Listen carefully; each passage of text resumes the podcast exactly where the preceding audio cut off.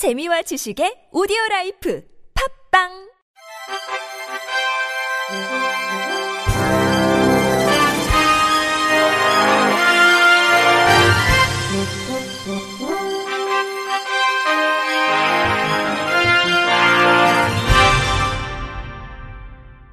청취자 여러분 안녕하십니까? 2월 26일 월요일 KBRC 뉴스입니다. 의대 증원에 반발한 전공의들이 단체로 병원을 이탈하며 의료 대란이 장기화하자 아동학회, 장애인 단체들이 이들의 복귀를 촉구하고 나섰습니다.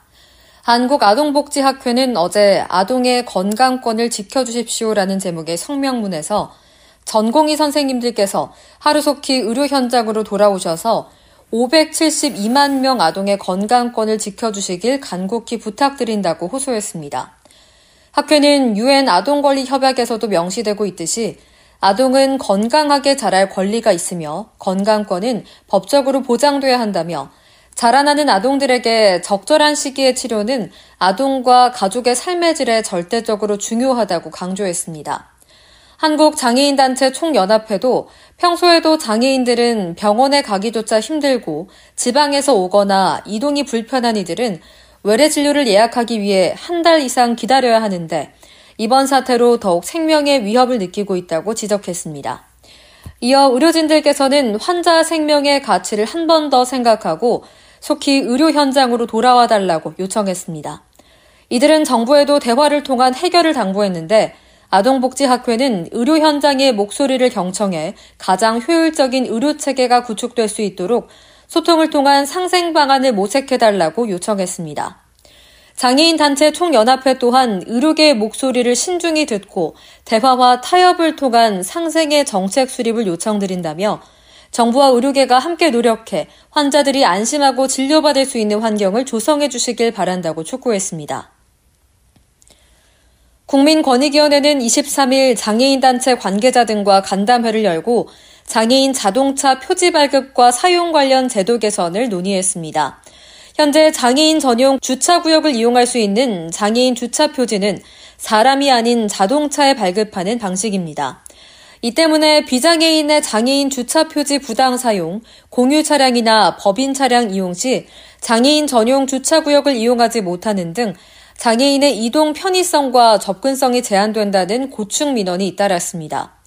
이에 따라 권익위는 주차 표지 발급 대상을 차량이 아닌 보행 장애인 위주로 변경하기 위해 장애인 통합 복지 카드를 활용하는 방안을 검토하고 있습니다. 이 밖에도 장애인들의 불편 사례, 비장애인의 장애인 주차장 부당 사례 단속의 어려움, 관련 업계 관계자들의 추진 상황 등을 토대로 향후 제도 개선 방안을 마련할 계획입니다. 한국장애인고용공단은 한국경영인증원으로부터 국제표준 규범 준수 경영 시스템 인증을 획득했다고 밝혔습니다. 이번 규범 준수 경영 시스템 인증으로 공단은 국제 표준에 부합하는 내부 통제 시스템을 구축, 운영하고 있음을 대내외적으로 입증받았습니다.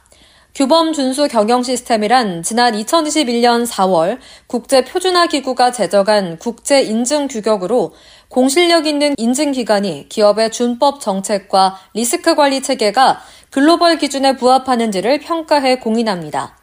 공단은 윤리 경영 강화를 위해 대내외 규범 준수 방침 선포, 분야별 리스크 평가 및 관리 대책 마련, 내부 신고제도 활성화, 지속적 사내 교육 등 전사적 활동을 적극 추진해 왔습니다. 특히 공공재정 환수법 등 공단의 사업과 관련된 규범과 리스크를 적극적으로 파악하고 관리한 점이 심사위원들로부터 긍정적인 평가를 받았습니다. 공단 조향현 이사장은 규범 준수는 공공기관의 가장 기본적 책무라며 지속적인 윤리 경영 실천을 통해 국민이 신뢰할 수 있는 기관으로 거듭나겠다고 전했습니다. 경기도 장애인 복지 종합지원센터는 장애인 자립 지원 실천 현장에서 다양한 상황 및 장애 당사자의 욕구에 대응할 수 있도록 장애인 자립생활 체험홈 및 주택 현장 지원 전문 자문단 사업을 운영한다고 밝혔습니다. 경기도는 장애인 자립 지원을 위한 정책의 하나로 경기도 장애인 자립 지원 체계 구축 사업을 누림센터에 위탁해 진행하고 있습니다. 그 가운데 하나인 현장 지원 전문 자문단 사업은 현장 수요에 따라 3년간 운영해 왔습니다.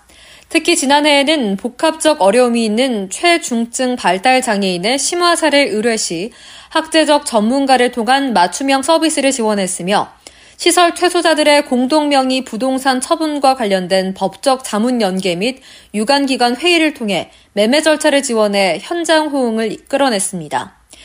이에 올해도 장애인 자립생활을 지원하는 기관이 개별적으로 대응하기 어려운 사례 발생 시 분야별 전문가를 1대1로 매칭해 자문을 지원할 예정입니다.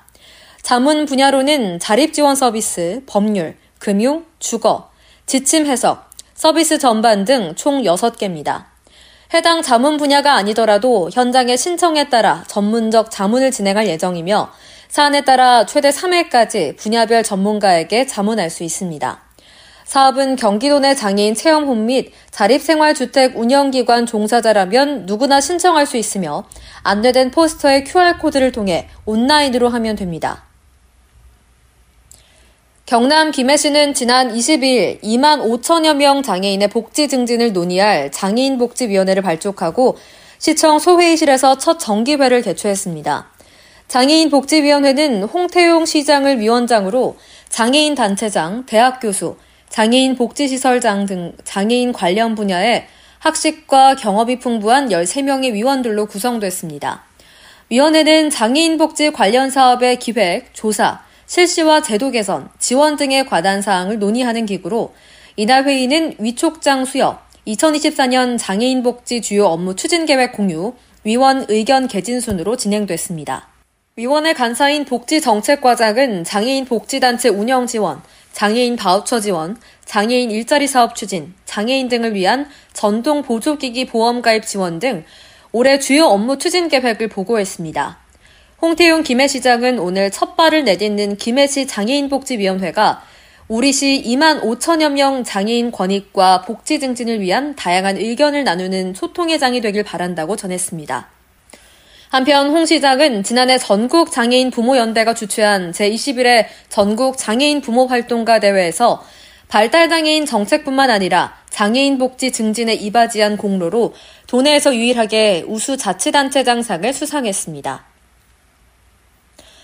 울산 중구가 성인 발달 장애인을 위한 문해 교재 500권을 장애인 기관, 시설, 장애인 가정 등에 무료로 배부합니다. 중구는 성인 발달 장애인들이 쉽고 재미있게 한글을 익힐 수 있도록 지난 2021년 전국 지방자치단체 가운데 최초로 성인 발달 장애인 문해 교재를 제작했습니다. 성인 발달 장애인 문해 교재는 나를 이해하고 주변 관계 알아가기, 감정을 표현하고 관계를 풍요롭게 만들어주는 기분 단어를 익히고 상황 속에서 활용하기, 건강과 관련된 음식과 청결, 우리 동네 공공기관 시설 및 공중도덕 익히기, 위험한 상황에서 안전하게 대피하고 도움을 받을 수 있는 방법 등 총 5개 단원으로 구성되어 있습니다. 해당 교재는 A4 크기 160쪽 분량으로 누구나 성인 발달장애인을 지도할 수 있도록 교사 안내 지침이 함께 실려 있습니다. 이와 함께 내용 이해를 돕기 위한 다양한 사진과 울산을 대표하는 상징물 울산 큰애기 그림 등이 담겨 있고 오리기, 색칠하기, 스티커 붙이기 등 체험 활동을 위한 부록이 별도로 수록돼 있습니다. 김영길 중구청장은 느린 학습자의 눈높이를 고려해 실생활에 도움이 되는 특별한 문해 교재를 만들었다며 앞으로도 성인 장애인 평생 교육의 폭을 넓혀가기 위해 노력하겠다고 밝혔습니다. 끝으로 날씨입니다. 내일 전국이 가끔 구름 많겠고 강원 영동과 경북 동해안은 대체로 흐린 가운데 가끔 비나 눈 소식이 있겠습니다. 아침 최저 기온은 서울과 전주가 1도, 강릉, 대전, 대구가 0도로 출발하겠는데요. 낮 기온은 서울과 부산이 9도, 대전 10도, 광주는 12도까지 오르겠습니다. 동풍의 영향으로 동해안 지역에는 가끔 눈이나 비가 오겠는데요. 내일 새벽까지 강원 산지에 최대 7cm의 눈이 예상됩니다. 그 밖에 내륙 지역에는 구름만 다소 지나겠습니다. 또한 내일 오전부터 오후 사이 충청권과 남부지방에 바람이 순간 풍속 초속 15m 내외로 강하게 불 것으로 예상되니까요. 안전사고에 유의해 주셔야겠습니다. 이상으로 2월 26일 월요일 KBRC 뉴스를 마칩니다. 지금까지 제작의 권순철, 진행의 최정인이었습니다. 고맙습니다. KBRC.